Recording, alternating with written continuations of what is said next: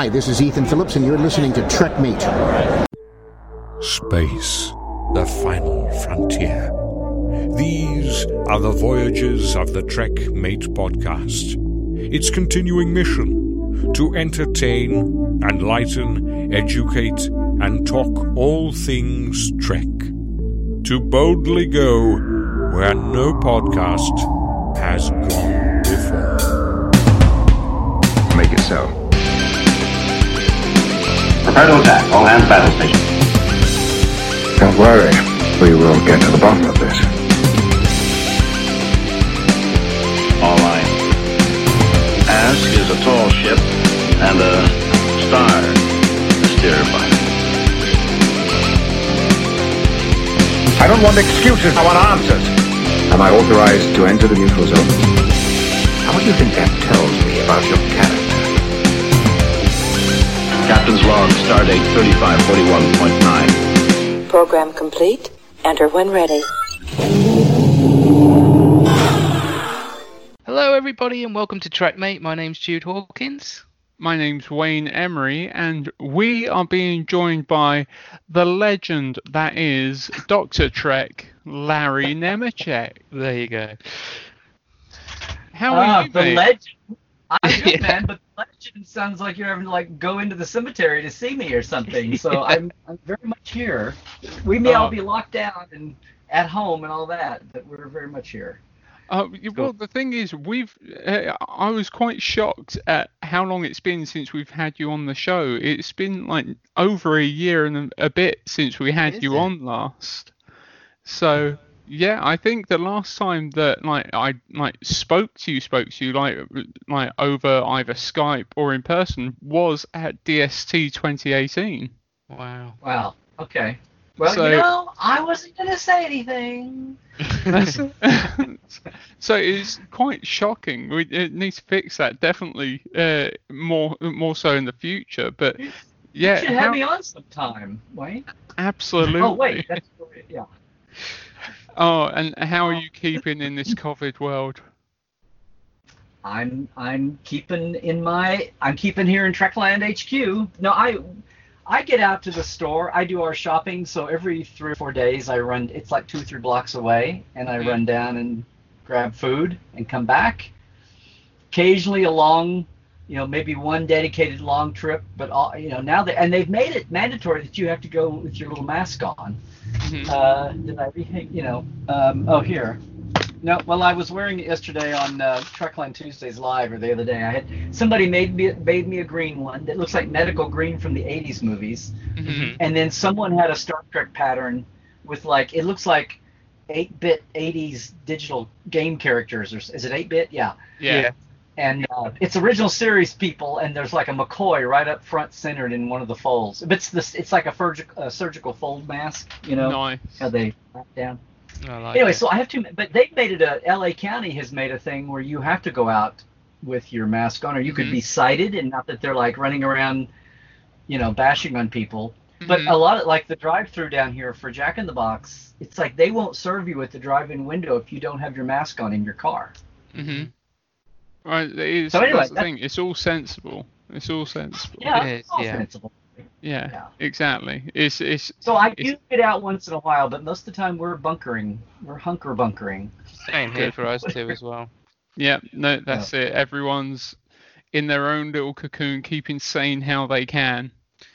Yeah. And so, and uh, to keep sane at the moment, Larry, something that uh, went through my head last week is like, I really want to know what Larry made of Star Trek Picard, because I I know that in previously over the years, um, like you've always had like uh, your head has always been firmly behind the curtain uh, with regards to the later uh, series of Trek. You always managed to like get the background scoops and like be like seeing things going on.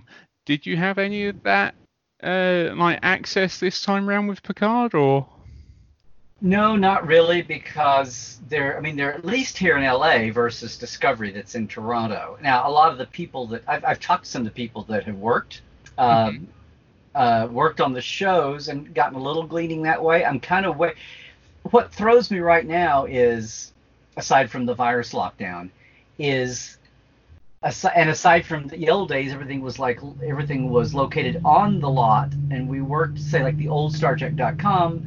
But even then, like we we were working on the lot crossways. Everything was centralized, Mhm. and I was working on the official guide, and then the relationship of that led into uh, all the other things happening Mhm. and everything is so decentralized now. I mean, I've I've um, had shout outs and had some brief conversations with some of the makers Mhm. and creators, but everything is so decentralized that, and it's only ten episodes, and they're shooting in up in Santa Clarita, and they did a lot of location work.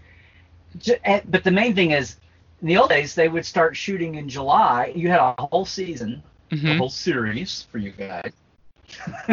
Yeah. So series one would be, you know, f- would, would air from, you know, September to May or something, or October to June, and they would have started filming in April or May, and then they would wrap by March. So they would there would be two or three months where they were ahead of premiere, and then they would wrap a month or two at the end before Mhm. they had their season finale. But basically, it overlapped. But the the modern world, where they're only shooting ten, and they shoot longer than I think they shoot for ten or twelve or fourteen day shoots rather than like seven or eight. Mhm. But they like they have the whole season almost shot before they start premiering.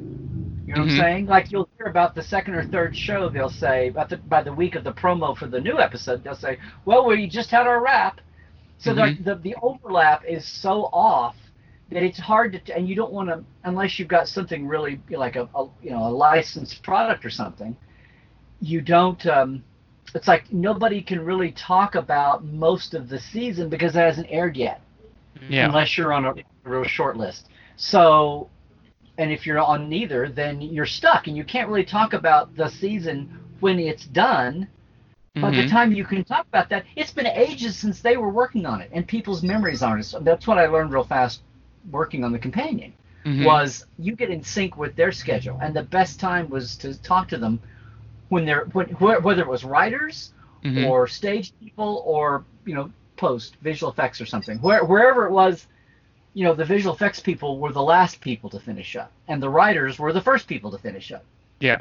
you know what stage so it's like you would get the writers when they had to sit around in their office for a week or two before they could technically take off but Mhm. they were done. They had nothing hanging over. So they had like that was the sweet spot to talk to them. And then visual effects was still ah i'm under my deadlines. You know they were there and you had to wait about another month before they were there. But you found out where the sweet spot was to get to everybody where they and they hadn't taken off to flush their you know to go back. They'd been working this insane show hours for nine months Mhm. and they went off to their vacations much deserved but when they do that they like flush their ma- mind. So the best time was to always get them after last deadline before they jump out of the office.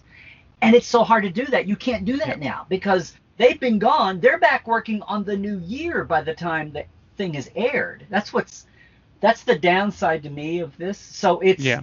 and some people remember their memories really well. And some people like if you get them out of the out of the freshness of the moment they're like Mhm. oh yeah we worked really hard on that Yeah.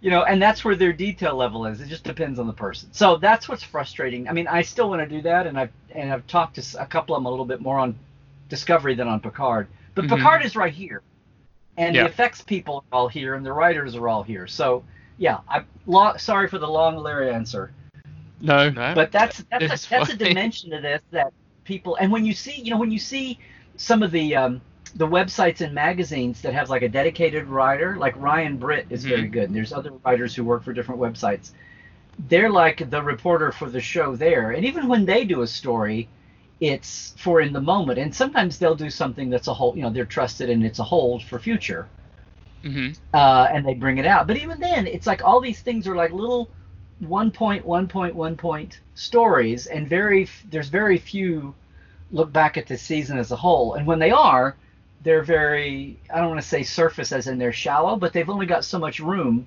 Yeah. even on a digital page. And they don't do like an hour or two hour sit down like I used to do. So that's that's I was spoiled back in the day. but it was people sitting around their offices twiddling their thumbs, waiting for their day they could officially check out. Yeah. You know, all those long reviews I do on the, and I have them on CD and all that. That's Mhm. what those were. So anyway, so that Mm. doesn't happen now, Mhm. which is frustrating. So it's like been a matter of trying to figure out the new, even when they're in your country and not in some foreign Yeah. country, like Canada. Uh, so, after having uh, watched all of Picard, what was your uh, general feeling uh, of the series? It, like, how did it stack up for you against TNG? Uh, like, were they true to Picard as a character? Because at one point that we've had brought up on the show, which I kind of uh, like slightly agree on now, is Picard is a lot more weaker of a character now. He- he's more willing to um like be told what to do rather than striking like as like the like person in charge. He has moments of being like a good old Picard. Okay. Well, can I just say here that sometimes the strength of having a hit show Mhm. with a with a loving fan base Mhm. and then like a lot of shows it gets old and dissipates and people get older but unlike that star trek not only keeps its fan base but it grows over time Mhm. and people come to whatever it is next Mhm. gen original series enterprise whatever it is a lot of people come to it after it was original whatever the original form was they come to it later and that's Mhm. that's why star trek is star trek and not 47,000 other shows Yeah. and, and franchises it's still picking people there's very few that do that it's still Mhm. picking fresh people up and they don't have the luxury or the being spoiled of having been there the week to week in fact if we don't watch out i worry sometimes that fan, it didn't happen with the original series is finally phasing out of this all the original series because i'm a rerun baby I, I came to star trek with the original but it was Yeah. it was daily syndication and we didn't have replay you know vhs tapes were a few years away Mhm. and if you knew you could see a show, you just had to wait three months for it to Yeah. cycle around on your after school TV channel, right? That's Mhm. in the States here. Um, for most of the markets. And then next gen, after four or five years in, they were daily stripping it like by the fifth or sixth or seventh season, Paramount Yeah. was offering it for sale for daily reruns. So you could watch early reruns while you were watching new, sh- you know, and then all the, depending on their popularity, nothing was TNG and original series popularity as far as selling at the stations. So part of my thing here is everybody comes to it, but it's not like everybody watched the first time and then everybody gets old with it together because we have new Mhm. fans coming in, and that's not their experience. To them, Next Generation is a row of Netflix boxes, uh, you know, Mhm. icons, or it's a, or it's a box of media sitting on their shelf. It's Blu-rays or. DVDs or something. So everybody's coming in with a different experience that way. And then the still and the years still pile up to where you have a, a social pendulum swing on the way we look at and the original series has been back and forth two or three times on this. It's gone from Mhm. The original to old the old guys with the cardboard sets and the Christmas blinky lights Mhm. back to oh it's retro cool you know and that's Yeah. what we'll do with this we're in the desert years of no new tv production that's what we'll base our new movie series on because you go back to the roots except it's not going to be exactly because we want to change some things Mhm. so we won't reboot it thank god we will say it's an alternate universe Yeah. okay fine so anyway so like time goes by and sometimes when we were the original watchers of something that's Mhm. awesome um, I was not a, an NBC primetime original series person. I'm a rerun baby, but I was Mhm. a syndication next gen every week person, Mhm. and then everything after that in the way you know first run. So I don't have the perspective that the NBC primetime people did, and to be blunt, they're dying off. Yeah. so their voice and the percentage. So now it's like the baby boomers of Trek is now the next generation, and the millennials Mhm. are like the next generation people. To Mhm. you know, bad metaphor. So everybody's coming at it from different places. And when you say, back to your question finally, how Yeah. does Picard stack up against that? So, A, I'm coming at it as a person who saw them come out weekly. So- Mhm. and someone who started as a fan, but by the end of the show wound up writing the official guidebook for the show. Mhm. Yeah. and then wound up getting to know every other cast of Star Trek better than I knew the next gens because I came to them late hmm in that. So what I'm saying is based on that. To me, me versus what I see a lot of people saying, and like you said, I knew when they announced this show that it wouldn't it wouldn't sell, it wouldn't get new viewers, and bottom line, the creatives on the show wouldn't want to do it. And number one, most of all, Patrick would not want to do a clone of Next Generation hmm as an actor, as a creative, he's going to say, been there, done that creatively. And then as a human being, you go, do I really want to try to compete with my, you know, younger self?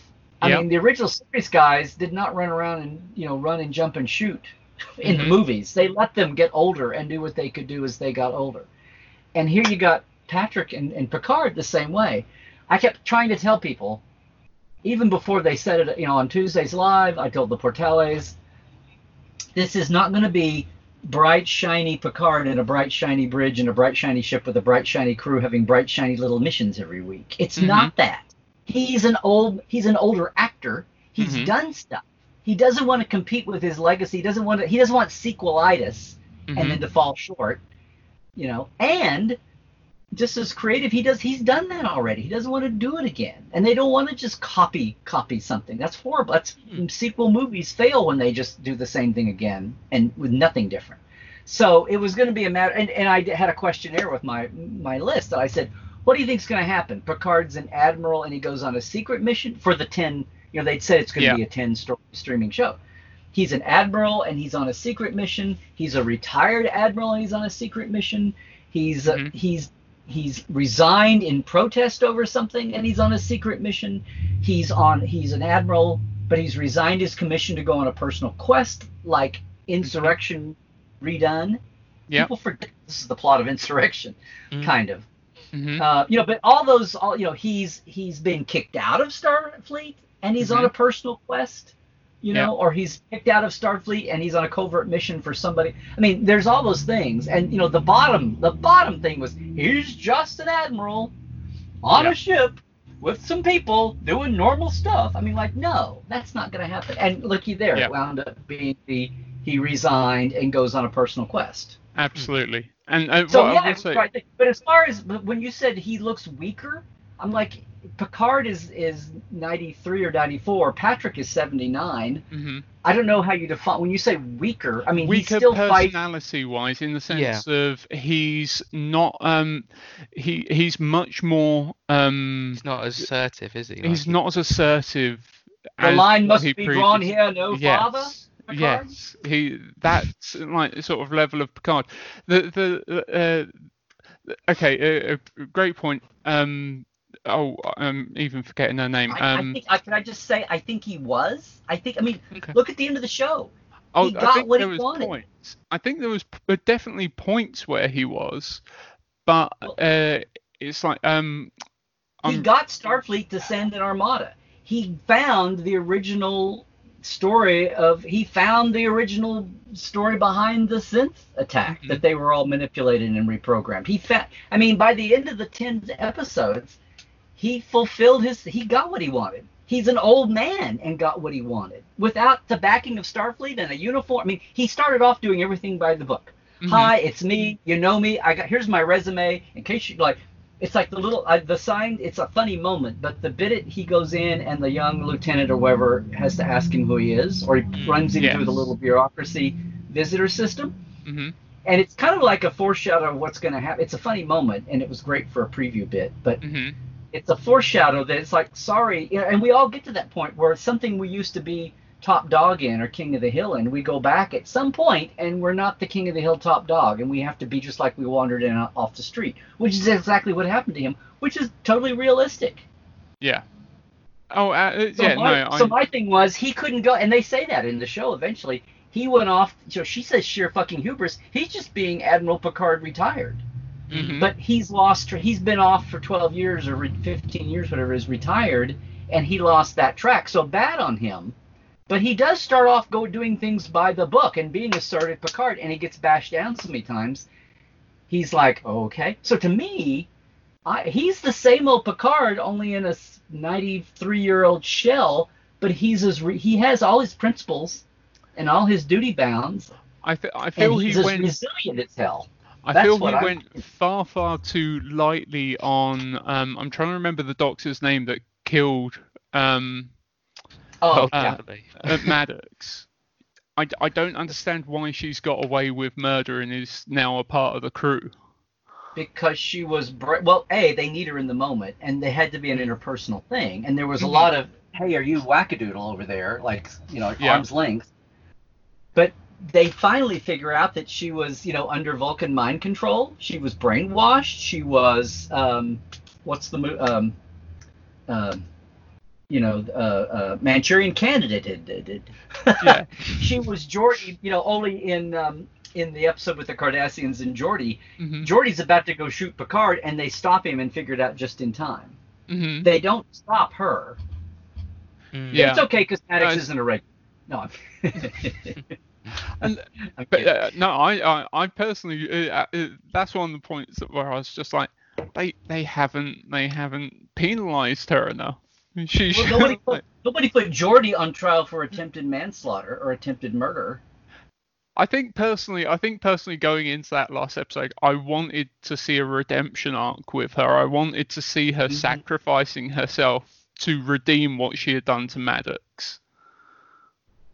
And I think they didn't they try to do well. A she figures out how to save the day once or twice in the last two parter with her stupid multi faces. But it's, Oh, yeah. it's what they yeah they did do that. And then she what is it? She gave up something. What else was it? That she's just gonna stay? No, she goes off with them. She doesn't stay there.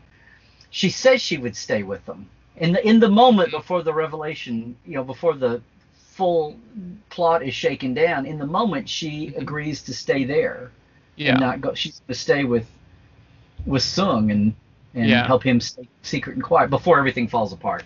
Oh, uh, uh, because I don't want you to think that we're entirely down on Picard because uh, myself and No. Jude uh, absolutely, did I sit down the card. No, I'm absolutely loved the first six episodes, and then it Yeah, kind there of was a ton of great off. stuff. Yeah.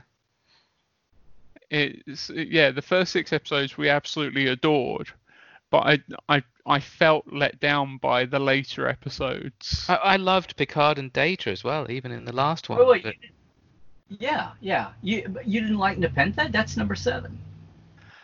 uh oh wait no that's um troi uh, no troi and riker uh uh, best uh, like some of the best moments A- That's the most absolutely TNG Oh, yeah. episode of the whole Yeah. season. Was yeah. Okay sorry my bad no I the- think they the- just the- should have gotten. seven. I think they should have gotten the soundtrack from Family and just used that all through. Nepenthe.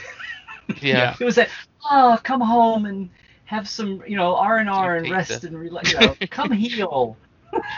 I tell you what, it it does it for me as well. Is in today's day and age, I hate the fact that we knew the majority, uh, like a lot of information going in. We knew Troi and Riker were going to be in there. We like they had already renewed for season two, so okay, we can assume Picard's going to live.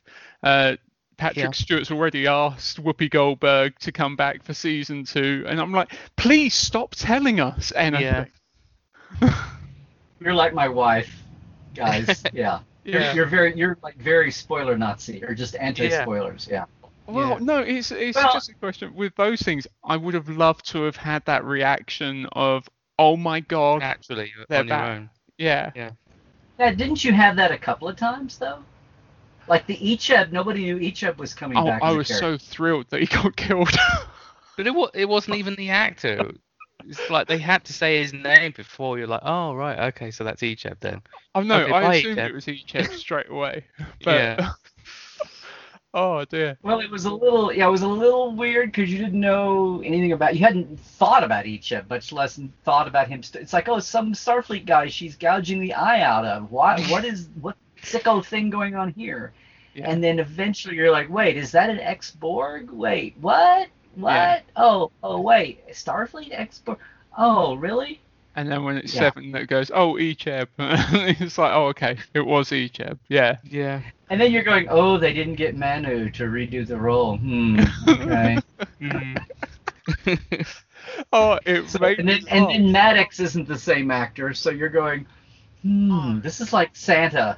it's Yeah. like who's on the list and who's not on the list. You Yeah. know, I- it's like I- I, I was I was hoping that Maddox would be the original actor, but uh, but I tell you who I was thrilled to see and loved to pieces in it, but wish that they had kept him alive was Hugh. Definitely. Mhm. I, I, I was I was gutted by Hugh's death because I, I feel just like it was a waste of a character that did, didn't have to do that for me. it was a throwaway death for me. Yeah, I mean, it was that way for a lot of people. You can hear. The other thing that's weird about this, I was just talking about earlier, on on and on and on. I know, sorry, hmm about the experience of the creators talking and the time frames overlapping and all that. So what's amazing though is Michael Chabon in his Instagram story Q and A. I'm sitting there going, "Well, fine, steal my job, Michael." Yeah. but those dialogues back and forth, and some of them were just frivolous throwaway, but some of them were like really deep down what I would have, you know, we would have spent five or ten minutes on in a, in a Mhm. sit down for an hour or two. And he goes into the whole thing about people say called him out on that and said, why did you have to kill Hugh? That was like, uh, you know, and it wasn't just, oh, I love that character and you killed him off, like it's serial TV culture, but Mhm. really like, why did you throw away the like you said? Why why did you throw away a good character that could have Mm. served things?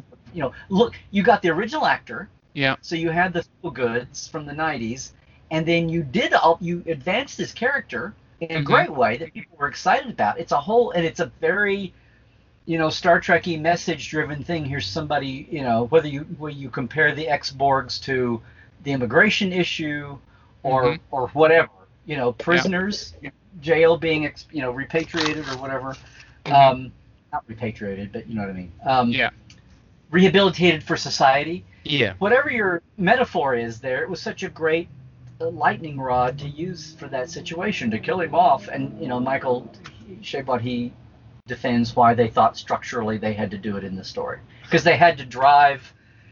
They felt like they had to drive Seven to a, a Fury level, to the same way to echo each of.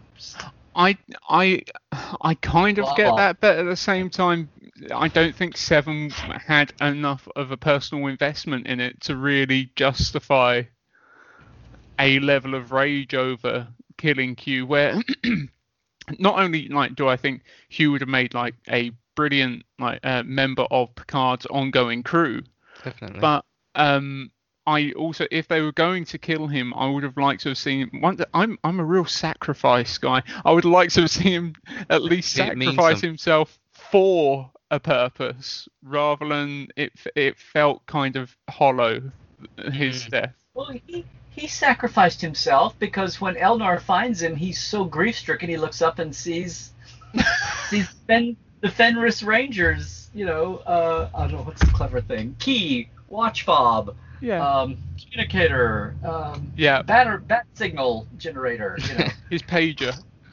mm-hmm. that's it I I'd say off of the bat absolutely love Elnor yeah, same. Yeah, I really Yeah, enjoyed it. Yeah, he's such a fresh. In, in and the people that all say, "Oh, Picard is so," I mean, the thing that I hear a lot. Okay, two things. Number one, people, and it's going to happen because I started to say Paramount. Um, CBS is is drop is serial show on a streaming channel, and they're dropping one episode at a time, which is just like with Discovery, which is the only intelligent thing to do. Mhm. the, everybody who's 13 and complaining that it's not dropped as a season like some of the other streaming shows it's like no because this is star trek. This isn't like anything else. And and they know they will get a lot more bang for the buck out of promotional and audience. Oomph if they drop it all at once everybody binge watches all 10 and And within a week or two or three it's faded. I mean the impact is faded. One at a time people are like it keeps it up for 10 weeks and people are really soaking up each episode and going over it over and over and over again. And, and idiots on podcasts sit around and talk about. Oh wait, sorry. Um, but you know what I'm saying. So, Yeah. Yeah. the, but the trouble with that is when you do week at a time, way we always watch Star Trek. Uh, I mean, original first run. Mhm. But then you meld that with with serialized storytelling, people fall into the trap. I mean, you could Mhm. say it's a trap, and if nothing else, if it's not the entire way to look at them, maybe just remember to flip back and forth. But when you go back to everybody saying how a serialized series per season hmm or for you guys, a serialized show per series Yeah. is is not episodes, but it's chapters. These were like Mhm. ten chapters. Then it's like you got to reset your brain instead of thinking that was a one and done show. It's leading into something. My point here is that people get all upset about something one week, and then the next week takes care of it, or four shows down takes care of it, and it's like there's all this draw. There's all this online and fandom. I mean, part of it CBS is sitting back and loving it because it's promoting the show. They don't want Mhm. it to go out to crickets, you know. But there's all this energy put into these things that a show later, or three shows later, or in the finale is all taken care of and wrapped up. Now you can still debate from a, you know, you can step back and see the whole product. But this week to week to week, I said finally, it's like it's like there's a movie, like getting a movie on a Trek movie on a DVD, Blu-ray, whatever, on a disc, and it's like instead of uh, it's like watching how they have it divided into chapters. It's like Yeah. sitting down to watch a movie. The whole first world watches one chapter, then stops, and everybody talks about it for a week. Yeah. Yeah. Now Yeah. you're talking about 10 minutes versus, you know, 60 or 50, you know, an hour, quote unquote, versus 10 minutes. But story-wise, it's the same thing. And I and of think course, you can't stop people from talking about it, but that's mentally before everybody jumps off a cliff about these absolutely horrible things that they've got to stop doing. It's like maybe this is going somewhere, and res- and then you know, then at the end of the thing, at the end of the run, then you go, okay, they killed off Hugh. I was mad in the moment, and I'm still mad now because I think it was a waste. Oh, Yeah. see what I'm saying? Yeah. Mhm. Some of Oh, these things will absolutely. resolve themselves. Yeah. Yeah. Oh Yeah. no, absolutely. But And I, that's, a, that's a that's a viewpoint. That's a point of, and if we don't go totally into looking at everything, because it's so hard to do, we're only human beings. yeah. But at least keep that in mind to, to everybody remember to fall back to that before you go condemning, or uh, Mhm. not you you all personally, but before Yeah. people condemn or say I'm writing this whole series off and it's the third episode, you know, Yeah. or the fourth. Oh, episode yeah. Oh, and also uh, I uh, firmly it's one of them things with uh, anything uh, in life. Unless you've stuck with it, you can't formulate an uh, like a valid opinion unless you've seen it through to the end and gone, okay, then yeah, I was right, it was shit. and, and just, Okay. Hey, I did a rewatch of it, and uh, yep, it's still shit. Yeah. yeah, exactly. Yes. but it's no but with picard i don't think in today's day and age it would have um survived uh scrutiny if it wasn't an overarching story i think that's just what we've come to Mhm. expect with tv today so i think that's absolutely what we're expecting and a- another point that i know i'm only bringing up points that i felt n- negative about uh, but okay. Can I ask you a real quick, a quick question Yes. though? Just while I've got you to ask.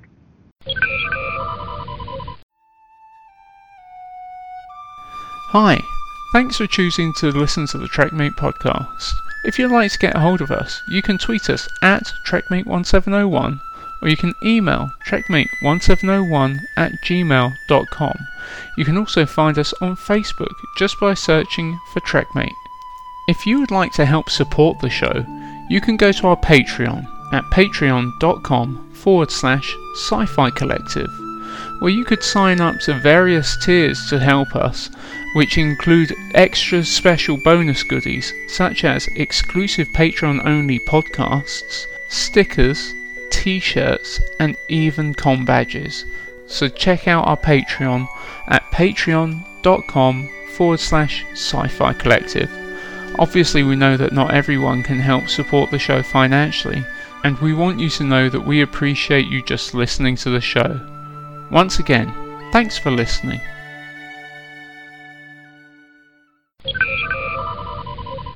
So, you personally, or your friends, people in Yeah. your circle, Yeah. did you, you slash you all, watch a lot of streaming? Watch Game of Thrones? Watch Stranger? I mean, well, uh, Walking Dead's technically not streaming and not serial, but they're serialized. My point here is, I think there are people. It started with Discovery, Mm-hmm. but even and which had a whole other layer of problems with it, the way it was born, right? They've been fighting to get back to some level of stability in their storytelling and their whole just their DNA is trouble.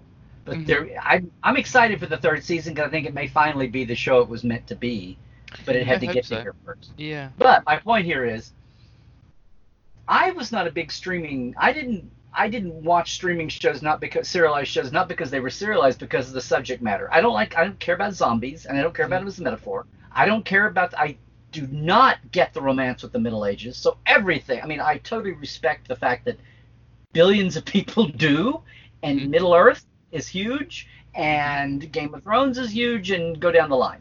All the '80s movies, the first big fantasy wave, and now, okay, I get that. But Yeah. for those reasons, I didn't really watch serialized shows much. Mhm. So I'm not a test case, but tons of people did. Did you watch serialized? Because I think a chunk of Star Trek's audience, Discovery and Picard Mhm. both, especially Picard, I think a lot of them, maybe it's an older demographic and they didn't watch. I keep going back to this Yeah. Walking Dead and, Mm. Game Oh, of Thrones.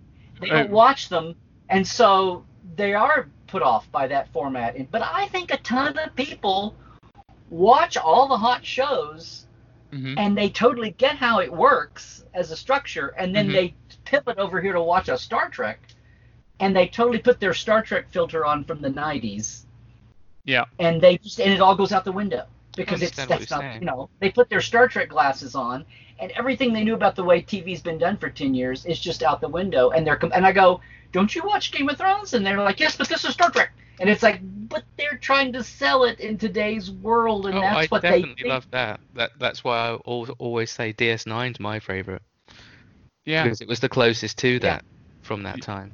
And uh, It's no, the uh, one that has held up best over the years is what the phrase is now. Yeah. yeah, no, and uh, both But myself I'm and just I'm watch curious a if lot you guys of.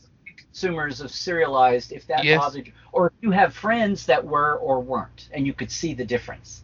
Mm. Oh, uh, we've uh, I adore Stranger Things. Big Walking Dead fan. Like, Yeah, there's loads all of the above. Yeah. Yeah, loads of shows that um are, are absolutely serialized.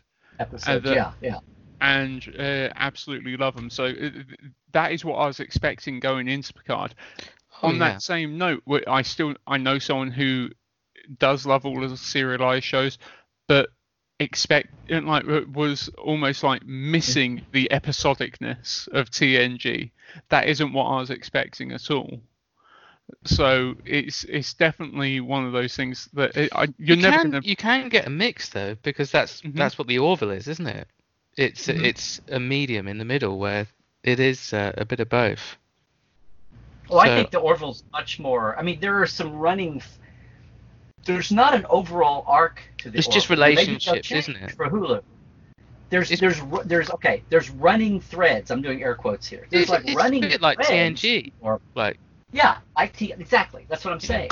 But there's not like the overall arc of the whole thing, and, Yeah. and you know, it's it's it's not majority minority that way. Mhm. It's majority minority the other way. It's like some Yeah. running threads, but each one is definitely, and even in Picard though, better than Discovery, only because somebody is either learning from the mistakes of Discovery or not mistakes, but here's what Star Trek looks like on a serialized skeleton, you know, Mhm. or a, or a frame. And that was hard. It was hard to start any Star Trek up from scratch, much less when the creator leaves, you know, a year in and it's gone around in circles. And if it had been any other, you know, to, to paraphrase Worf here, if you'd been any other man, I would have killed you where you stood, or whatever he says there.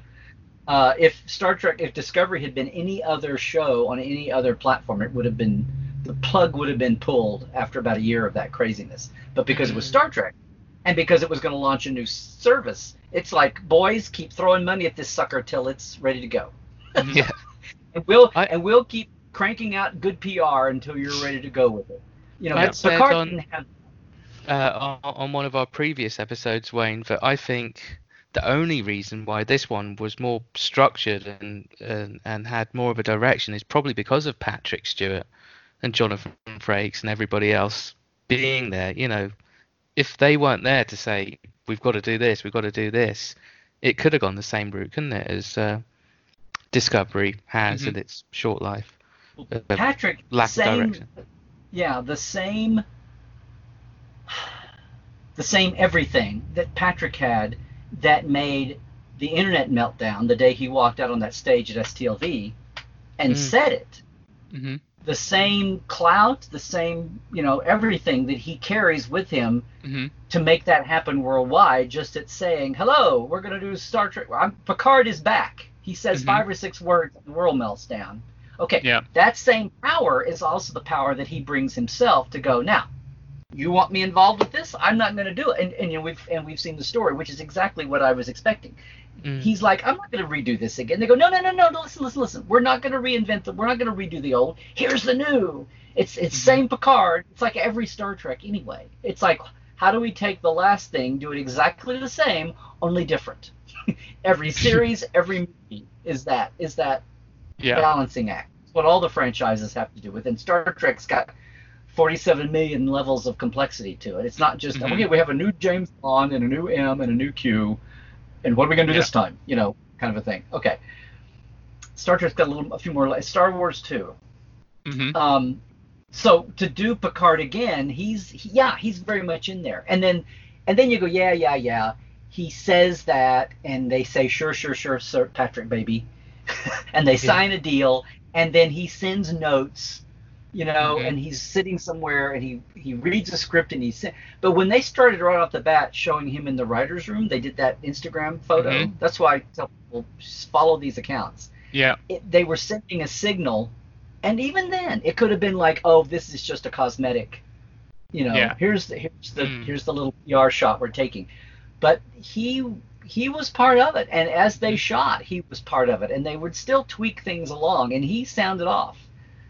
And it's it's one of those things where it's not just oh he signed a contract and we have to let him do that. I mean I think they enough people like guys this we don't want this to blow up on our face. We don't want to Mhm. take a wrong turn. Of course we're gonna. Now has Patrick always been right with his choices? Mhm. Patrick is the one that said Romulans are boring to Michael Piller and Rick Berman and made Michael go away from his original idea of what became insurrection Mhm. and they went down the whole path of having to invent new alien villains because insurrection is really the same plot as first season of picard if you think about it Mhm. hmm it's just that picard is about he's going after the quote unquote daughter of one of his best friends Yeah. insurrection was picard going after a principal for people he didn't know until he knew them Yeah. right but he Mhm. did the same thing he resigned to go off on his own and defy Starfleet, and they were fighting their enemy and they were fighting Starfleet at the same time. And he's kind of doing that here, and it all gets resolved in the ending finally. Yeah. But um, but Michael was going to do. It's amazing to me. It's so ironic that when they when when Patrick said, "Oh, Romulans are boring," and they made him go down a different path, then Mhm. Nemesis has Romulans. Then 12 years later, the first totally different bunch of showrunners use Romulans in the first Kelvin movie, Mhm. and now the first thing out of the bat, it's almost like, are you making it for? I mean, if Michael was still with us, he would be like, he was already rolling his eyes by the time Nemesis came out. Like, oh really? I Yeah. thought Romulans were boring. Yeah. I always think of that. But so I, you know, so Patrick sometimes does, but but I'd much rather him be there, Mhm. You know, and with 25 more years experience under his belt than at that moment, and he's at a different place in his career, so maybe he's not thinking about ego and money Mhm. and diversifying and all that.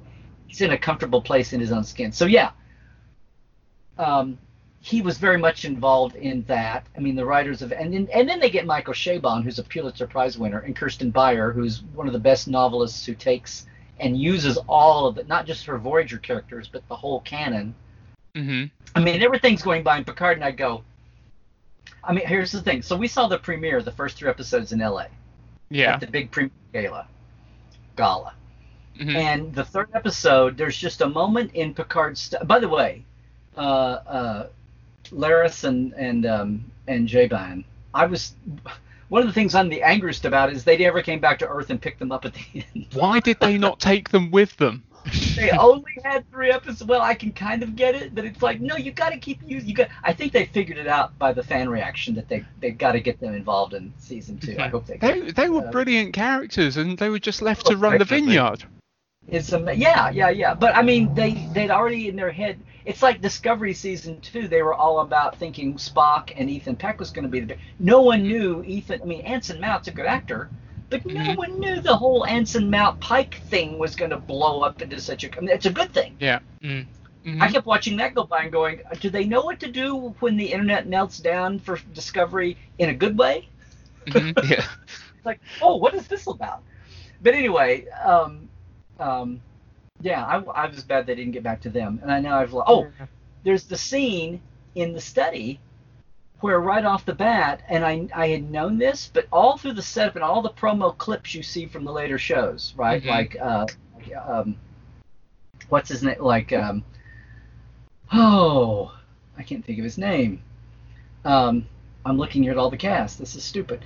Uh, Elnor's planet with the Yeah. with the Romulan uh, killer and assassin nuns. Yeah. Um, I've gone blank on the name of it. Anyway, his planet with the Romulans and the Romulan XBs and all that. But you see all you see all the different kinds of Romulans over the years that people go, oh, well, they were smooth-headed in original series, and now uh, Mike Westmore gave them, you know, they have bumpy heads and in Mhm. uh, next gen, and then they've gone through weird things through the Kelvin movies too. yeah. And rather than go, oh, it's a mistake and all that, or take 25 years and had, thankfully, not all the baggage that the Klingons did with their smooth head, bumpy head Mhm. issue. I'm like, you know, the simplest thing for Romulans, just say it's it's species diversity, Mhm. and you know, saying with everything else that that applies to makeup, Mhm. and it, it you you were able to cobble together the and eventually they came around with the freedom to make different Klingons. You started seeing Discovery, you started seeing some TNG era Klingons and all that, and it's just like, Yeah. what house is in power now, and blah blah blah. Mhm. And the Romulans didn't even have that much baggage. And lo and behold, I'm sitting there watching the preview, and Dave Rossi is sitting next to me, Mhm. and it runs by, and that assassin that they ca- capture, and he's they've got him tied up in the chair, the one that survives, that Mhm. attacks the room. And when she walks over, and you're looking at the two of them, she's a smoothhead. She looks just like Joanne Linville playing the Romulan commander in in, in Enterprise Incident. You know her Yeah. look. And then Zhaban has got the has got the plated forehead, the next gen type Mhm. onward. And it's like, look, they've got both of them on screen together. They're making a statement here that they're all Romulans. That's just species Yeah. diversity, but it's all visual, right? And then the minute she goes over to the, the assassin and goes, You're just a stubborn northerner, and she looks over at Zhaban, and I went, Yeah.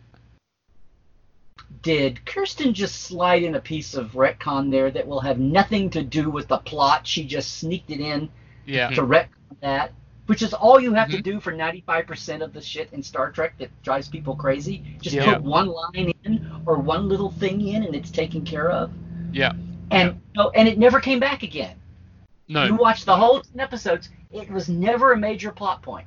It was like one line that fixed where it could do. Simple, clean, efficient. It's all Mhm. savvy writers that know Yeah. their track like her, and that's why I was so glad. So we, we, you know, that's why I thought came out of that saying this is going to be golden. It's going to be so different from Discovery. Mhm.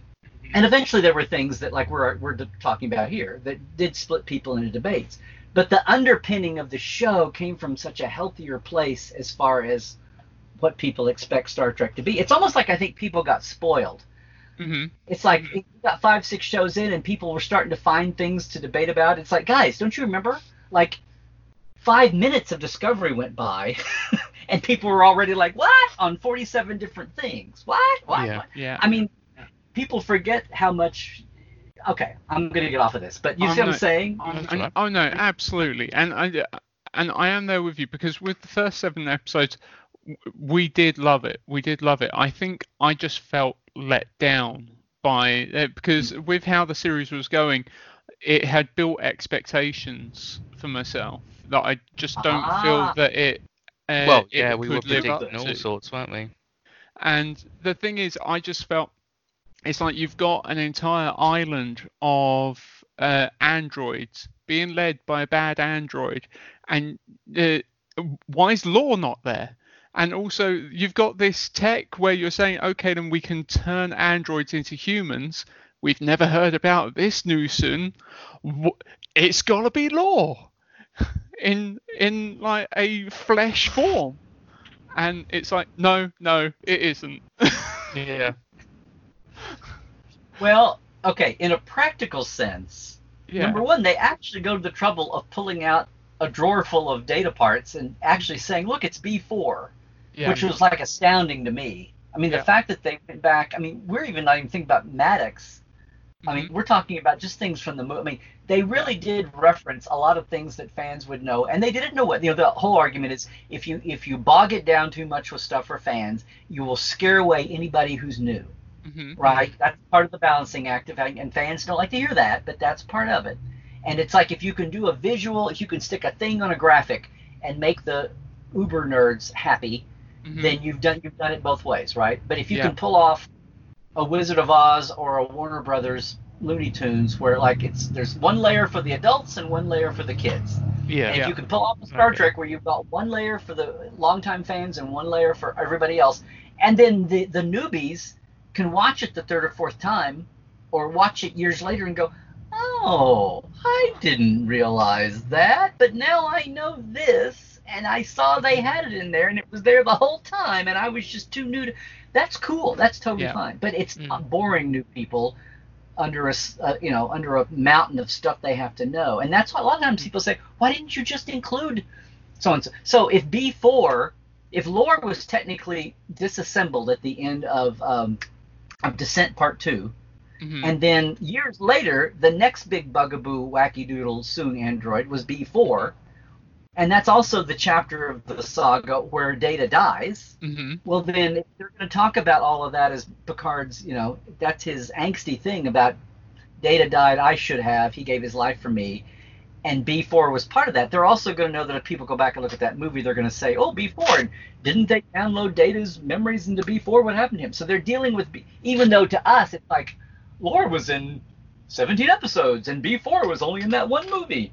Well, B4 was the thing that people who are checking it out are going to see and the fact that they didn't mention Lore. I mean, Mhm. you read those those Michael Chabon bits. He's constantly talking about all the things they wanted to do. Meant to, I mean, I'm sure between him and Kirsten, they had like four or five more episodes worth of cool stuff that they couldn't cram in, Mhm. Mm. even with digital episodes that don't have to fit, you know, 42 minutes and 18 minutes of commercials or whatever Yeah. even with that, like the whole they they set up the having a spot a cl- or a AI or a cloned cat spot too, Mhm. and then never Oh, pay no, off. that wasn't nice. gets to see him, Yeah. and he says, "Well, we were going to, and it got squeezed out." It's like, how do you set something up and don't have? Anyway, if Yeah. that happened with Spot too and Elnor, Mhm. I mean, just imagine where mention even a mention of lore because then they go well we'll confuse people that don't know lore unless we talk about him and the longer we talk about it i mean i was already amazed that they brought bruce maddox when they mentioned bruce maddox early early i'm like well he'll be Yeah. a character because Yeah. they wouldn't have spent that much time for a nothing payoff you know what Mhm. i'm saying Exactly. Yeah, later. Exactly. I'll tell you one thing that they uh, that I was extremely worried about, and then very glad that they didn't. When they were laying the groundwork for the uh, oh, uh, we're going to be downloading uh, like his mind into this uh, synth body, I was just like, oh my god, they're gonna put Picard in a young person's body, Yeah. and they're gonna recast Recast. Picard. yeah Yeah. And when yeah they didn't, I was like, well, at least they didn't do that. Which I had actually even said that when they did their season two spoiler, you know, saying that it exists. I'd be like, you never know, they could do that, and you're like, no way, they're not doing that. Well, when they first announced this, when when he, you know, the Vegas announcement, the first thing that went through my mind is, it's a streaming season. It's going to be serialized. Patrick is coming back and doing this. Not just Mhm. the caveat that we're not repeating next gen, but it's he's going to pull a Leonard Nimoy Wrath of Khan, or he's going to pull a Brent Spiner Nemesis and say, okay, I'm to the age. This is awesome. If we can guarantee this is worth doing, and there's something creatively and you know audience worthy that's different, then I will do it. But it's not a blank check. We're going to do it, and I'm going to die at the end, and we will send the character out on a high note. mm-hmm. So I was thinking that it was going to be Picard's death, and it's like, well, and we'll do it a hell of a lot better than we killed off Kirk, you know, kind of a thing. If it wasn't for the season then two thing, and I would agree. Yeah, well, and then just a few months later, Patrick is talking at something somewhere. I mean, literally just a few months. Like that was summer of of twenty um, what eighteen, hmm and then like before the holidays that year, I think he was in an interview and he goes, "Oh, we've got story for two or three seasons worth," and I went, "Okay, they're not kill. Obviously, they're not Yeah. killing him off at the end of the." He's not going to stay on and executive produce, but die. on- I mean, he's not going to like. I just want the money for two more seasons, but I'm out of the show. A no, that's not going to happen. He doesn't care. So, you know, And uh, um, but uh, personally, I feel I, I, okay, uh, I I hated Picard's death.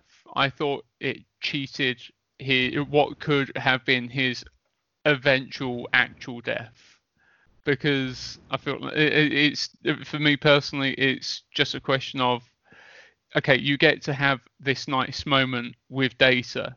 I don't understand why they, considering Data's sentience was so um, formed within this little sphere that they couldn't have just uploaded it to a new Android. I don't understand why not. But uh, yeah, you got to have this nice moment. But I think that you eventually, when when they do eventually decide to kill Picard, he's already dead. So it's it, So you're one of the people that thinks this should be called the Picard android and not really Picard. he's not Well, we'll Picard. see. He's not. No, he's he's not Picard. He's, Okay, I'm. I don't really. I mean, this is funny. Like I don't. I still am more pissed that uh, we've not gone to Tellar Prime than I am about this whole debate. It's like I can see both sides. It's Yeah. like okay, then he's dead and we don't do the character anymore, or he's dead and now he's in an. But because part of me goes, what do you call Spock when he katra'd into McCoy long enough to be put into a regenerated Genesis body? Yeah, you're right. Oh no, you're right. And the thing is, people die every single episode on Star Trek because they transport everywhere, and when you teleport, you're having everything broken down. The person, the original Oh, died been- straight away. Wayne, you know, Star Trek is 54 years old, and I'm just shocked that no one has ever thought of that before. I know. It's I've never heard anyone raise a word about that. Yeah. The amount of homicide that goes on in Star Trek. It's ridiculous. and the Federation condones it. yeah. I'm Oh, waiting but, for like the the equivalent of the flat Earth protesters in the Federation. It's like big is murder. Yeah, the protests. Wha- wha- one thing that I do want to gauge your uh, opinion on because I know that you do have an appreciation uh, for the ships and stuff. In in the finale, did it not feel like somebody just pressed Control pace, pace, Yeah. pace, pace, pace, pace, pace, pace? I love how we have all these memes coming out of this show. So we have like uh, he's an and you know, hashtag he's really in just an android. We have hashtag the cut and paste fleet. yeah. Right. Yeah. the yeah, the uh, hashtag who said synths can do mind melds. Yeah. You know, uh, I just go. That's how what a super special advanced my uh, synth she was. That's you know. And one of my uh, also uh, one of our friends' uh, favorite thing that he couldn't stop laughing about from the final episode was the magic wand that could fix everything by thinking of it. Yeah. oh, well, that's even got Larry. Yeah, that's. Uh, yeah, I just why can't they just like point it at the at the the sit the robo serpents coming out of the vortex and or Yeah. whatever the 15 different video games that I've never played over the years that everybody said, oh look, it's like it's right out of fill in Avengers. blank. Event, Um, definitely Avengers. moving. Okay. Yeah, Yeah. absolutely. I thought there was a uh, isn't there a video game that everybody's saying, oh that's right out of the artificial sure. intelligence. I Oh, I don't know. No, it just seemed for me it, it it reeks of Avengers because it was a big hole in the sky with uh, serpent and robots Yeah. coming Oh through. yeah, yeah, yeah, yeah. So, uh, uh, so uh, I'm assuming you was a big fan of the uh, Federation fleet, then, Larry. I when I when you saw a few people and poor souls, you know, people like visual effects artists, they're just in there, they just do what they're told to do until they get up to a point where they can have some creative input. Yeah. And when you know one or two of them, somebody says, "Wow, I wish we could have done more on this scene, but we had to we had to chip it off. We were on deadline." And it's like, and that was like the one clue that got out, and everybody said, "See, see, they ran it." Well, okay, Yeah. so I mean, the thing about that and everything else is we can all talk about it, hmm but the bottom line is that ship that no pun intended, but that ship has sailed. It's Yeah. you know Yeah. now eventually like the original series, you know, oh look they re they reused the Botany Bay model for the Woden that freighter and Mhm. oh, look, you know oh look they reused the Rigel Seven castle for uh, Flint's Castle. I mean, you know, Mhm. we all watched that. It, that's a production budget thing, and uh, we're used to thinking for 50 years we've talked about the crippled little 60s budgets and what they did on those little but and but even on Next Generation, you know, they had the joke about how many times can the bird of prey explode? Once. They just Yeah. reused the footage Yeah. for everything, right? So I think it's just So, because they had never put 200 of them side by side before. Yeah. Yeah. Well, that was the other thing. But but forget. I mean, they had to send 200 because there were 200 Romulans. The thing was, do we laugh at the at the at the creators for having 200 Romulan ships? It's like, hi guys, I know a lot of you guys. Here's here's them talking to the fan world. Okay, guys, I know a lot of you have been disappointed that we've had like zero ships except for this scummy little freighter that looks cleaner than most Starfleet ships. Mhm. But we're gonna make it all up. We're gonna give you like 200 Romulans and 200 Federation at the end, 200 Starfleet. It's like, wow, okay. And your mind is full of like DS9 Dominion War type battles or something. Yeah. And it's like, oh look, it's 200 copy and paste Romulans and 200 copy and paste, you know.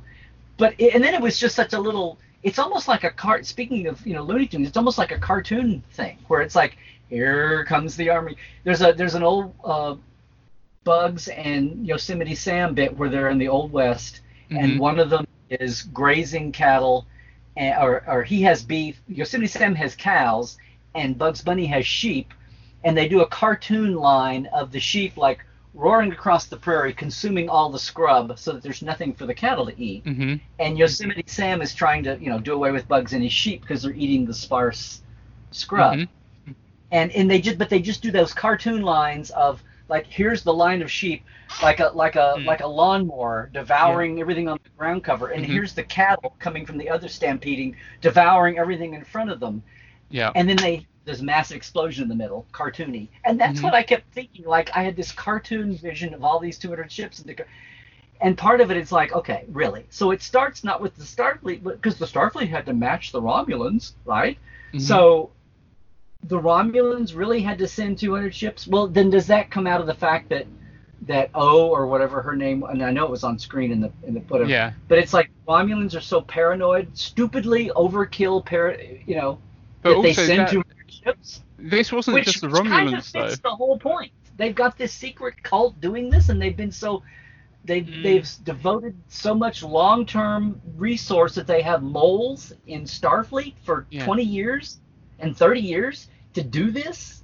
And the, So in my mind, it's like, yeah, they would overkill it. It- It's like the it's like the Klingons sending a fleet to destroy the Tribble planet. It's like stupid overkill, but that's what they did. And, And you know, so on that one hand, you're a disappointed viewer for seeing all those ships the same, but there's 200 Starfleet ships because there's 200 Romulan ships, and that came out of a story point. And if we're disappointed that they all look alike, that was a practic. Maybe Yeah. in 20 years when they do the the 50 the 47 J Pink Ray edition, yeah. they The George introduce some edition. ships. I'm totally you know be it. Yeah. Uh, no, and th- the thing is, it, it did amaze me that the, Zhat Vash, which was like a fairly secret part of the Yeah. Tal Shiar, had 200 chips. I don't know where they would have been hiding them. Well, don't forget that the Tal Shiar weren't supposed to have what, uh, the uh, the card the um the Cardassian secret police. Um, oh, um, duh. Shad the Tal Vash, is it? Shiar and the uh, uh, uh, Order. yeah, uh, the the uh, gem order. Somebody's going to shoot me. Um, the, remember how they had they weren't supposed to have ships and they have this whole invasion fleet to go team up with the Tal Shiar and go attack the Founders world. So you know, the bigger the empire, the bigger there's there's uh, secret pockets to hide. Obsidian, the Obsidian Order. Okay, Yeah, everybody Oh stop. right. Okay. Jesus Christ! I didn't look that up. You could obviously tell. it's it's but just the a shame. Obsidian Order wasn't supposed to have its own ships, and they had a whole fleet to go attack the Founders world. It was so you know. It's a shame that the Jad uh, the uh, Zhat Vash didn't help out with the uh, evacuation of Romulus, though. yeah, there's some of these, you know, and then there are people. I mean, we're so far past the whole thing of so the retcon in the comics to fix the 09 movie has Yeah. been wiped away and simplified. So now we're not taking the countdown 09 comics Yeah. as as vac canon in a vacuum because now we have it on screen, so we're gonna go, which is the evolution of things. That's what Yeah. that's what happens. Exactly. But I just it took everybody a while because we'd had ten years of having like I did stellar cartography, the maps, Mhm. and that's what we went with because that was what I call canon in a vacuum. There's nothing else. Mhm. Here's the highest profile thing to fill in with, and it was it was made by uh by the creators. It was made by of course Mhm. Kurtzman and Orsi. So Mhm. Yeah. so you know Oh, anyway, but we've gotten way past that whole thing. Now we're on to Mhm. the cut and paste fleet and mind melds by synths and Yeah. exactly. and it's real. Yeah. so it, as an overarching feeling um as a fan uh was you ha- happy with the series as a whole was you uh, did you feel fulfilled with what you expected picard to be You mean aside from the fact they didn't find an excuse to get to Tellar Prime? I'm kidding. exactly Um, no, yeah, yes, yes, Mm-hmm. and um, and I it may have.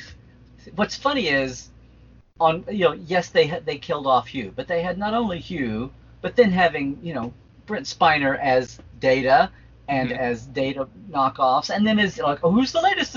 Hey, Bill, who's the latest in the Soong family we can bring out this week? Well, Ted, the latest in the Soong family that Brent Spiner is portraying is yeah you know, Altan Inigo Soong. Hey, that's great. I mean, okay, so there's that, but and then Jeri and and elevating the seven character, hmm which is when they first said Patrick and people were saying, "Oh, I hope they get the whole crew back in together." You're like uh, Marina and uh, uh, Troi and Riker and Geordi and Worf, and it's like, Mhm. Well, okay, but guys, don't be so limited. hmm You've got a whole 24 centuries worth of regulars that never got a movie. Yeah. Now they come in and the actors are great still actors and it'd be wonderful to see some and okay so we got the Quark neon line neon sign on on Freecloud but yeah. it's you know it's like why limit yourself to just the next gen people? And that's what they did but you know if you want to say it was cravenly commercial to go hmm who are the most popular in 20 years of conventions post their series? Who are the most popular headline grabbing eyeball youtube getting you know tweet retweeting Mhm. personalities in star trek? You know patrick number one maybe? Well shatner but that's not that's not where this was going. Hmm so Patrick, now who after Patrick? And when you think, well, wow, not and not Jonathan Del Arco, nothing against him, you know Jeri and Seven is one of those rare people that you say that and the whole world goes oh and melts down and loves her and she's you know she's in that place and there's others too. So we Mhm. wind up with Jonathan and Marina, and Mhm. people get shout outs. My friend Rebecca there in your your little island is got her hashtag Picard needs Bev campaign. yeah and you if if LeVar's to be believed um, not only he's flapping his lips about having talks which he would not open his mouth if it wasn't going to happen same way with Mhm. Bob Picardo months ago before the thing even aired the first season he's saying Mhm. well they're talking to me about I'm talking to them about season two none of them would ever say anything like that publicly if it wasn't a done deal because Yeah. that's the surest way to blow it up that's stupid hmm or to have it have the pull the publicity stunt of Patrick going on the View and asking Whoopi if she'll be in season two. Well, Yeah. okay, you know, they leverage that as promotion. Oh look, and look what starts the next day. Oh look what just grabbed headlines worldwide from overlapping audiences just Mhm. in time to promote this new show. So anyway, so Yeah. yeah, it's like they're going to get everybody back unless there's some real reason not to, and but they'll all be individual. It won't be this honking crowd thing. I mean, Troi and Riker, they're married. You don't have them together unless something's happened to one or both of them. But and then in the end, you have Jonathan, you have Riker back alone because Troi's not going to be counseling him on this one-time rescue. I mean, you know. Yeah. And there'll be ways, but again, think of the whole. You got the whole universe to play with. I just love it when it's like we've gone from nothing to actually people that say, "Oh, that's just fanboy service. That's just fan service for the fanboys." And I go, Mhm. it could be if it was done badly and if it was just gratuitous. You know, like, ding dong, zoop. Look, my God, seven of nine. We've never met before. What are you doing at my door? Why, Jean Luc? I just thought I'd come by and say hi. Okay, well, come on in, have some tea. Okay, okay. Well, thanks for dropping by. Okay. hmm Guess who drops by this week's episode of Star Trek Picard? I mean, that would be stupid. But no, she was. You couldn't. Nobody will say that she wasn't fully integrated. it. Now, it feels like I somebody the other day said it feels like they've dropped the whole ex Borgs thing as a Mhm. metaphor for some social issues. Mhm. Totally evaporates. They kind of talk about it at the end of the. Oh look, some Borg survived. The Borg cube sitting on on Coppelius. Yeah. Okay. Now, seven at the end, you think she's not a full blood regular cast? Like who's cat? Who's reg? Like Discovery? Like who's regular cast? They keep losing people and maybe picking people Mhm. up. And Picard was the same way. Well, who's gonna stay and who's who did their thing and now they're leaving? And that final shot has to tell you who's. They wouldn't have them in the final shot. Like Yeah. Hmm. that people are like, what happened to Narek? They dragged him away. Did he become a good guy and now he's going to hang around and and pester Soji? Or Yeah. what's up with that? Well, they don't know. But here's Seven. Is she going back to the Fenris Rangers? Well, and she's just getting a ride here for a. Is that shot just about paying off the most popular characters of the good guys, or is that about showing you who's in the second season? So that's Yeah. that will be wacky to see. You know, I, d- I- I d- uh, w- one thing that I uh, regretted that they didn't pay off later down the line is um, oh, what's uh, Picard's mate that always calls him LJ? Um, Raffi. Raffi. Joe Raffi, yeah. Yeah, uh, I'm. Uh, I was disappointed that uh, because early on the, they had gave her the whole arc of um, her family distancing themselves from her because she had gone on about uh, it being a conspiracy, and there was no sort of payoff with that because I felt the stuff with her son was really, really uh, good, like really strong, really Yeah. touching. Got us to like understand her character that bit more, and she didn't get that like sort of payoff to that part of the story at this point uh, at this time because she was always seems to be that lone voice of this was a conspiracy and then they find out it is and it's kind of just like okay I could, yeah, I can totally see in the crash of the moment of trying to wrap up the story. I can Mhm. see that, getting, but yeah, it's definitely hanging out there. yeah Both, hey, look, I was uh, well, two things. Hey, look, I was right all along. I wasn't crazy. To Mhm. everybody, not just her son, but her ex-husband. But then she's Yeah. she's intertwining fingers with Seven, so Mhm. which is another reason that Seven should be back probably. But it's like, well, what does that mean? Mhm. and it's the 24th century. No one really cares. It just feels different. But if you know her son's father, did you even get a sense of whether he was still like she? Somebody says that she left them or they left her. Mhm. So is he still alive? Is he going to be a Mhm. character? Is it important? But at some point, she gets to get back to her son and go, you know, look, I wasn't crazy. I mean, Mhm. the whole thing, whole thing about the Federation lifting the synth ban. People are like, wait, what? That all happened in two hours? What? What? You know, and then it's like, well, the last scene you see, it's not clear how much time had gone by between the scene before that. And I think Zhaban was even saying it was like a day or two later or something. I, I got to Mhm. refresh that. But it was not meant to be continuous. So people, it's understandable that people are going like, like why didn't why didn't she get to tell her son and wh- how did Yeah. the Federation rescind its ban after 15 years or whatever 12 years Mhm. whatever it's been, you know, et cetera. It's on down the line all that. And and and Seven and and Raffi have just hooked up over one look, five episodes Yeah. earlier. Well, there's been some more going on. So that's that's part of the you know, again, if they squeezed out the Elnor C Spot Two scene, then that's part Yeah. of the part of the the I don't say the wreckage. That's part of the consequence of of you Yeah. know cramming so much. But that's Mhm. nothing. Not to say. And how many times have you seen this? A pilot set out some things that don't pay off Mhm. that then get picked up in succeeding shows. And again, this wasn't the pilot episode of the season, but if you think of Mhm. the whole thing as a story, they've really just started.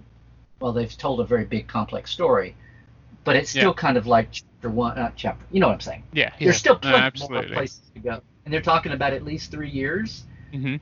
Maybe they'll film it back to back. I mean, at some point, the reality of, I mean, Patrick's an amazing Superman, and we see all these actors and other people living way into their 90s and whatever. Mhm. Uh, but you know, they're they're hedging their bets. I mean, if they shoot two seasons fairly close together, And it's not like this nine months in between. I mean, we're into COVID lockdown Yeah. now, and that's all made everybody crazy. But I don't even know how that's going to work. Their with druthers, I think, would be to to shoot both seasons back to back. with Mm. maybe a And- small break in the middle. and that's the thing. I would expect them to wrap it up with Patrick by the end of season three because you don't know how long he's going to be able to go for, and that's without anything sudden Mhm. happening at all. Um, Larry, Well, it- Netflix is having this model about kind of even its best shows, like unless there's some really compelling reason to keep going, like somebody else is paying for it, or it's like the Mhm. number one show they have. Their even their popular shows, Netflix is kind of like because it's in their business model, it's not like oh we'll sell it to local stations and get you know commercials off of it forever. It's Mhm. like it's going to get worn out and people will have seen it that's seen it. So Mhm. anyway, I, I can totally see maybe three years being the model, but you know, we'll see. Yeah. No, I think Yeah, so. I think so. But then at that point, if they've set up enough, then you can get more spawning off of that Mhm. one point Yeah, for sure. potentially. They have spin-off characters. Yeah, Exactly. the Laris And- and Zhaban show. Yay! Or even just exploring different things within that universe that we're dying to see. So, um, Larry, um, Like it's- Tellar Prime. exactly, exactly, uh, just a whole season on Tellar Prime. Well, Uh, Harry Judge, I had started a hashtag last year in Vegas. Uh, time for hashtag time for Tellar Prime. Yeah. oh, uh, so uh, Larry, um, tell people where they can check you out at the moment because I've been thoroughly enjoying the track files. Uh, still, Oh. like you're uh, like just started your new season uh, Mhm. recently again, so you're back with that. And I love that you keep to the uh, original uh, amount of episodes per season as well. It's it's, it's a traditional track, Oh. sort of like 26 episodes. Mhm. Yeah, we have no. When your whole thing is 15, 20 minutes long, normally you don't worry about going to 10 episodes. We're, we're not serialized. guys, Yeah. So uh, it's okay. It's all these standalones. Sometimes we have two parters and three parters, but we haven't serialized yet. Um, yeah, so the Trek Files is his. We started the fifth season, and, and our seasons are a half year, so we'll do like 24 and then take a month off and then do 24. hmm But we just started season five, and we have guests. And my my uh, go-to guest when we are in between uh, veteran, more veteran guests is John Champion, who produces it. But you know, John auditioned for Wil Wheaton for Wesley Crusher by tape back in the day, Oh yeah. so he qualifies to be the extended Trek family professionally, uh, as well as working for Roddenberry. You know yeah. um, and doing mission and all that. But uh, no, we just started, you know, and that's on uh, Facebook is the easiest. But we're the only podcast. Now, other ones may give you stuff on the side, but we're the only podcast that gives you not homework, but all the stuff that we talk about right there on the Facebook page. And you can pod- get the audio all kinds of places. Podcast.roddenberry.com, Libsyn and iTunes and all that. But you get the docs on our Facebook page. So just go to the Trek Files every Tuesday. Yeah. Uh, there's the documents, and I say, yeah, Tuesday morning. There's Mhm. the documents and uh, the audio. And um, we're going to have Eric Stillwell back. We've got some more Trek, actual Trek veterans coming in, and uh, we just we just keep seeing who's around. It's sad because the COVID, we all but one or two we had in studio live with us, and we would always take pictures and post those. So Mhm. the COVID crackdown means we're not doing that. So we're doing Mhm. everything the old-fashioned way, like we're doing right now. So I look forward to opening that up. But but uh, yeah, Absolutely. great. of course, it's a, it's a Roddenberry podcast, so this is a project that Rod wanted to do and and Mhm. asked me to host this. So and also I- it's a, it's a real treat because you you like go over so many things that would never have seen the light of day whether it's like uh, like memos from like a secretary to Rod or whether it's uh, like personal like letters uh, between like fans to uh, Roddenberry or anything else. It's just things that never would have seen the light of day, and it's a real treat to be able to listen to. I always tend to listen to the podcast and then check the document out after. oh really? yeah, okay. Well, that's cool. Whatever, whatever floats your boat there, Wayne. But uh, however you do it. Well, what's what I always try. What you know, we are talking about history, and in case Mhm. this, it's could be literally dusty history until we dust it. But what I always try to do is always make it not just about history, because history informs us, you know, now. So whether it's, you know, and, and Gene died in '91, so his technically his files ended fourth, fifth season, Next Generation. hmm But even whether it's Next Generation or the original series or the pilots or the 70s when he was trying to do his movies or the movie era when he was, you know, motion picture was insane and then he was Mhm. demoted, but finding his place and, and being Guru Gene on the college circuit, all that kind of stuff. But still, the letters came in and all that. And then his, his career before Trek with the Lieutenant and Have Gun Will Travel and his one off writing and the letters and just everyday stuff. So I it's it's wonderful to see that because everything about Gene and the shows, no matter what show it is, informs how we look at not just those older ones, but it's the DNA of Star Trek that we still have today. And uh, what I always try to do, especially find something, in, whether it's from the 60s, the 70s, the 80s, that really is still with us today hmm or it's a it's a weird tangent and when you look at it in a certain way you take it out of the immediate you know time it was in which is cool to, to look at anyway for its own sake but then you go Mhm. my god this could have been said about discovery or this could have been about you know Mm. picard or this is an issue we're still dealing with that star trek could still get to in the world hmm and so I always try to I always try to not just have it be, you know, you know, golden oldie history for history buffs, but try to make it so that it's something cool that informs something right now in our face. Yeah. And we've tried to do that. But the history, I mean, when we were able to finally track down, um, just because we happened to have the piece of paper, and I finally realized one day, let's go look for that piece of paper. Uh, we found out who Isis the cat really was, April Tetro, and got her out into the world. And she was like totally bizarre. uh, She was totally, totally tickled in the old-fashioned sense of the world that she'd known this. She wasn't hiding from anybody, but the entire Star Trek world had no idea who she was. So we got you know her out in the the original Next Generation premise.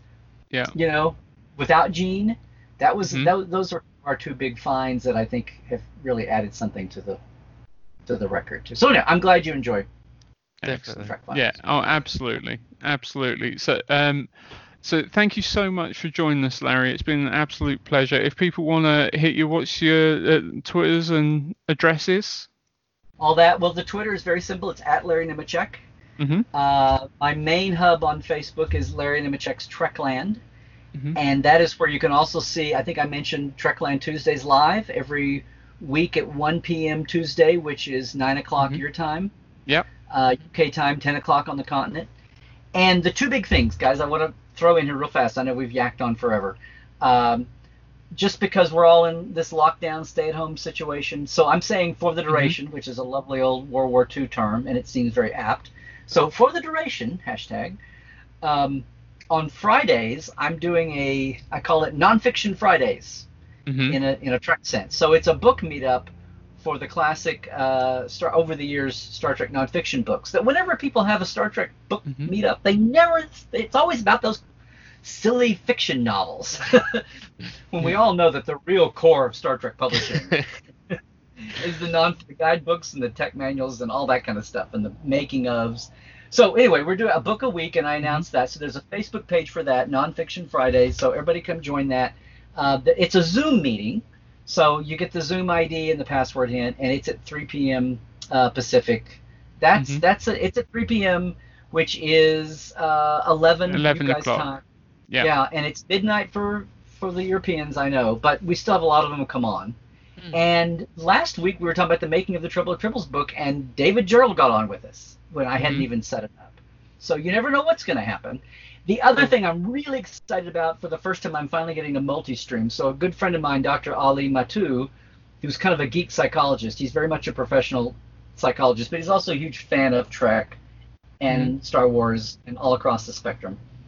We're doing a co-hosted show called Life Support Live Mhm. and it's all about we say uh, our mission is to go boldly through uncertain times. And it's really it's really star trek through a mental health lens. So we have a lot of geek out stuff on characters and plots and things. Mhm. and then also some takeaways for daily life especially right now with everybody being in bunker times. So that's Yeah. on his youtube channel my facebook that i just told you larry nemecek's trekland and we're on twitch too. And it's live. People can chat in. They can skype in and be on camera with us. It's kind of ambitious and every week we have a different theme our first show was last week we had picard the series the character picard and trauma and all stuff even before his series, like getting stabbed in the heart and being Locutus and being tortured and you know. But anyway, but having fun with it, but having people with takeaways they can do. In fact, our our tagline is. Um, we we work to better ourselves and all humanity, which is Picard's line, right?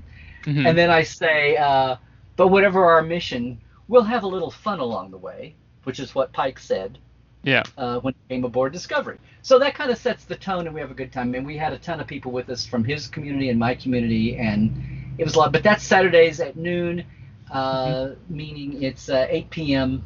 in the UK and 10 Yeah. o'clock on. Very cool. So I hope everybody can join us for that. Those are freebies, and um, I have a two months. Two, I have a three months deal going on right now, but I don't have the page built yet, but it will be soon. Portal 47 are a really big deep dive, my paid business core. Um, three months for basically the cost of two, uh, which is uh, $79 for two months, but three, but it's the full package with guests and roundtables and things out of my archives. And that's portal47.net if you want to go look that up too. So if you haven't heard about it. Excellent. No. Oh, So yeah, you can take a breath I've been there, busier Barry. in the lockdown I've been uh, before. I don't know about you guys. That's it. Oh no, well, Larry, it's been an absolute pleasure having you on. Thank you, man. and it's, uh, it's I'm glad that we've got to like dissect certain aspects of Picard with yourself as well. Yeah, I love that. Well, it's been good. Why did we leave certain aspects on the table? Oh, there's oh, there's tons. There's There's tons. four- We could go for more. hours. Well, Yeah, yeah. technically, we could go for hours. Yeah, exactly. I apart from it being nearly two in the morning. I have been Yeah. jawboning with you guys long enough. I know, I know. But it's No. always it's been so long. Oh yeah, So, yeah. absolutely. Oh, I look forward to doing it again. And Hopefully we sooner this time. We do time. the whole freaking season. So yeah, you know. exactly. Yeah. Exactly, and uh, that's that's pretty hard to surmise within a hour and a half podcast. So, exactly. So, but no, thank you so much for joining us, Larry. It's been an absolute pleasure having you on. Oh, sure thing, Wayne and Jude. Yeah, thanks guys for having me. Not a problem.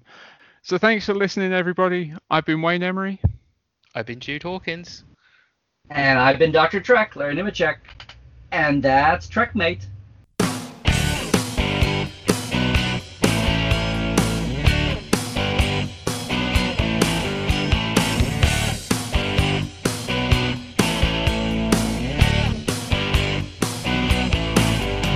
Well, down on the planet, you took a shot to your heart. Woke up in the ever after, cause Q did his part. That's okay, your heart was artificial. Years ago you lost it when you didn't play official. Humans playing dumb shot. Just some humans playing dumb shot. Humans playing dumb shot. The Nausicaan way. Got a chance to do it over. Q doesn't fight fair, but he owed you a favor. Saved your derriere. Meeting up with Gordon and your friend named Marty. Also, this time you could circumvent the party. Humans playing dumb shot. Just some humans playing dumb shot. Humans playing dumb shot. The Nausicaan way.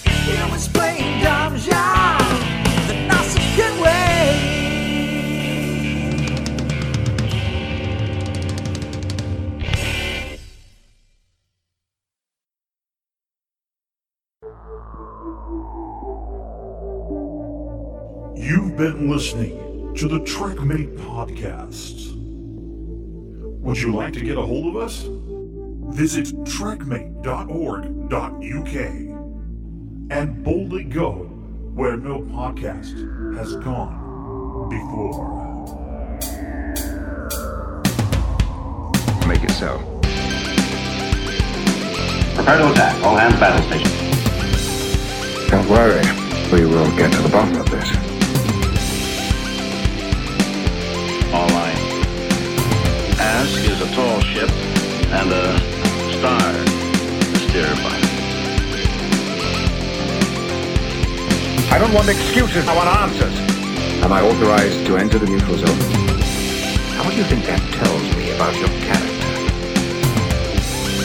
Captain's log, stardate 3541.9. Program complete. Enter when ready. I am Captain Jean Luc Picard, and I approve this message. Tweet us at TrekMate1701. Make it so.